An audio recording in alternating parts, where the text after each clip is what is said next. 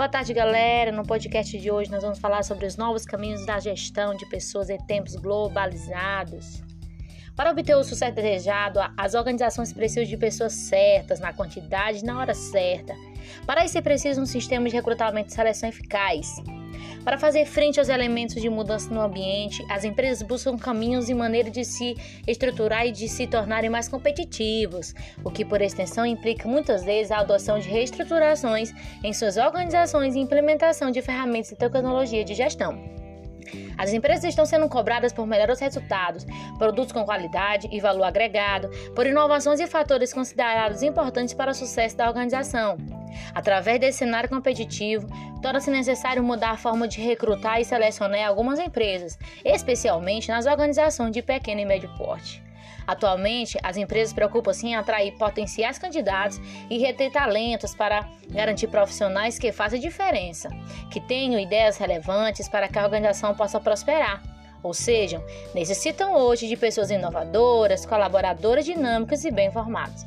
A questão para as empresas não é mais apenas ser competitiva, o contexto empresarial desde o início do século XXI é caracterizado por uma competitividade mais acirrada, que podemos chamar de hipercompetitividade, apresentando características como a dinamicidade, complexidade e a incerteza em níveis intensos.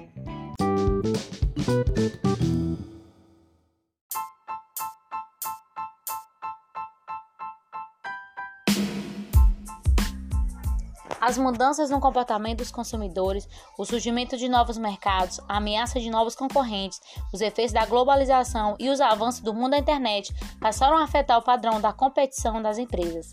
Nesse cenário, a mudança é a única estratégia permanente na gestão da empresa e, consequentemente, na gestão de pessoas. O desafio da gestão de recursos humanos tem como parâmetros a obtenção do consenso de valores e significados consensuais, bem como a rede das relações e reciprocidade, em que a competência, a integração e a contribuição efetiva tornam-se critérios para a remuneração. Uma outra característica, obviamente preponderante, é a livre comunicação, haja vista o acesso à informação e a oportunidade de participação que se mostram ferramentas imprescindíveis para a operacionalidade deste tipo de gestão.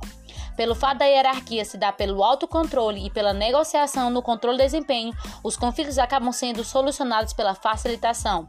A gestão de pessoas nada mais é do que uma evolução das áreas designadas no passado, como administração pessoal, relação industrial e administração de recursos humanos.